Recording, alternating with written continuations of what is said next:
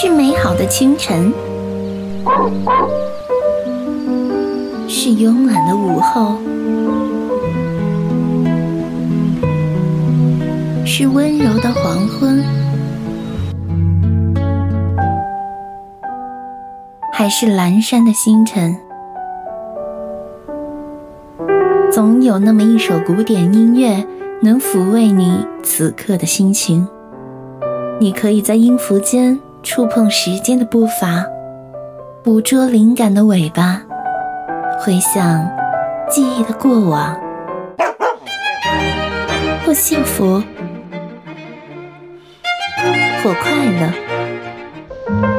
或悲伤，或难过，或激动。或平静，它都会像宠物一样陪在你身边，然后你的嘴角微微上扬。古典音乐汪，用古典音乐陪你享受每个小情绪。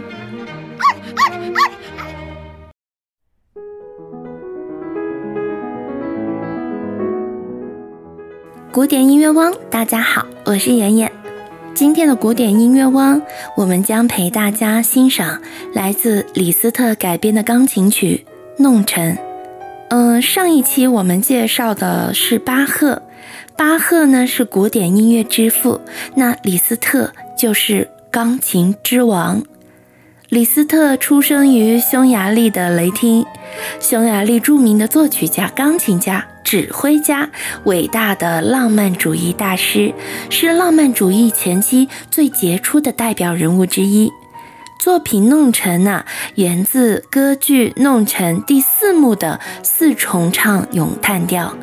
李斯特在改编《弄臣》的时候，保留了原作中很经典的旋律，并将其。当做钢琴改编曲的音乐主题元素，同时他还融入了大量高难度的钢琴表演技巧以及多种多样的肢体。他通过这种方式为钢琴改编曲赋予了更为饱满的音乐效果，提升了弄臣的审美价值。我们先来听一听歌剧的《弄臣》第三幕。听歌剧呢，其实我是想让大家待会对比钢琴的《弄臣》，它的改编改编了什么？钢琴改编曲《弄臣》中啊，包含了大量复杂的钢琴演奏技巧，也是所谓的炫技了，并加入了丰富的管弦乐肢体，在演奏过程中，它展现出了极具歌剧特点的旋律。李斯特利用不同的音乐主题，展现出《弄臣》中各种人物的故事轨迹以及各种矛盾冲突。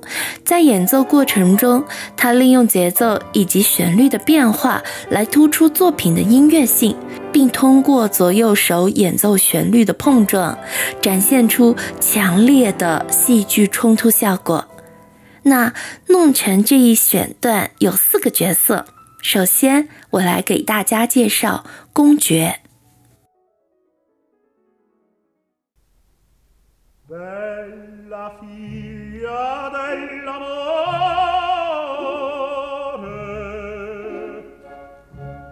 公爵是一位穿梭于不同女性之间的花花公子。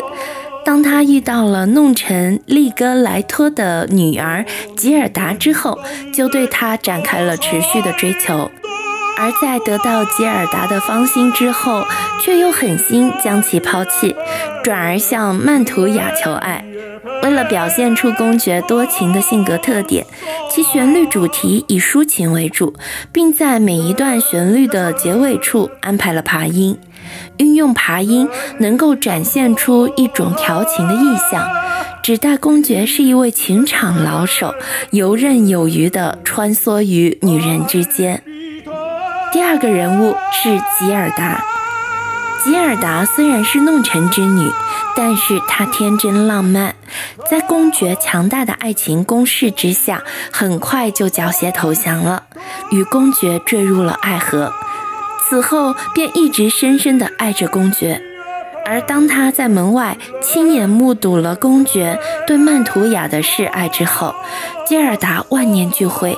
但是善良的吉尔达在这时仍然极力地阻止父亲报复公爵。可以看出啊，吉尔达是典型的悲剧式人物，其旋律主题以悲伤、绝望为主。在改编的过程中呢，李斯特有意增加了很多八度演奏技巧，并穿插加入了一些着重标记，就是一个小的向左倒的三角符，嗯，是重音符号了。利用渐进式增强的旋律以及富有音乐张力的节拍，展现出吉尔达面对公爵的无情背叛，心中升腾而起的绝望和痛苦。而听众随着音乐的起伏，也会与吉尔达产生情感层面的强烈共鸣，感叹与吉尔达悲情的人生。第三个人物是利戈莱托。利戈莱托是弄臣中的核心人物，这个人物的形象是非常立体的。那在外人的眼中啊，利格莱托是一个老奸巨猾、精于计算的弄臣。但是呢，他对于女儿吉尔达的爱深沉而炽烈。吉尔达是利格莱托心中唯一的一片净土。当他发现女儿被公爵欺骗后，利格莱托心中燃起了复仇之火。那在刻画这个人物的时候，李斯特他会以断奏的形式展现出利格莱托的坚定，同时啊，在旋律中加入了和弦以及八度，以略为舒缓的曲调表达利格莱托对于女儿的关爱。最后一个人物是曼图雅。曼图雅呢，其实是利戈莱托向公爵复仇所聘用的杀手的亲妹妹。她是一个情场高手，面对公爵的爱情攻势，曼图雅不为所动，并当场讥笑着戳穿了公爵的花言巧语。为了展现曼图雅耿直活泼的形象，李斯特在这个旋律主题中加入了大量的跳音。他用快节奏的跳音，给人一种欢快、充满活力的感受，与曼图雅的人物形象是非常契合的。那通过李斯特的改编，四个主要人物具备了四种不同的旋律主题。他在演奏过程中，对歌剧原本的唱段进行了乐器化处理。通过这种方式突出人物之间的矛盾冲突，并对每一个人物的形象进行了深度渲染，达到了即使运用钢琴这一种乐器也能展现出曲折的故事，使人物的形象更加立体的水平。所以啊，他这个水平实在是高啊！下面我们就一起来听听由李云迪演奏的《弄臣》。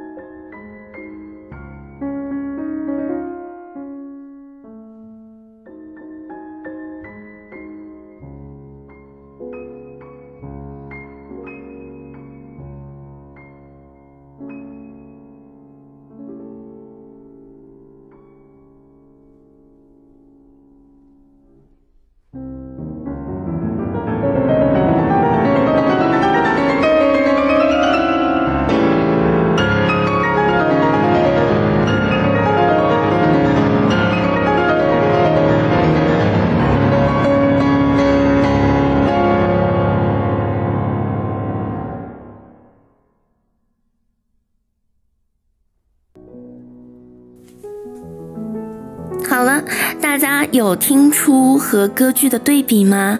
有听出来四个角色的爱恨情仇吗？可以在评论区一起讨论哦。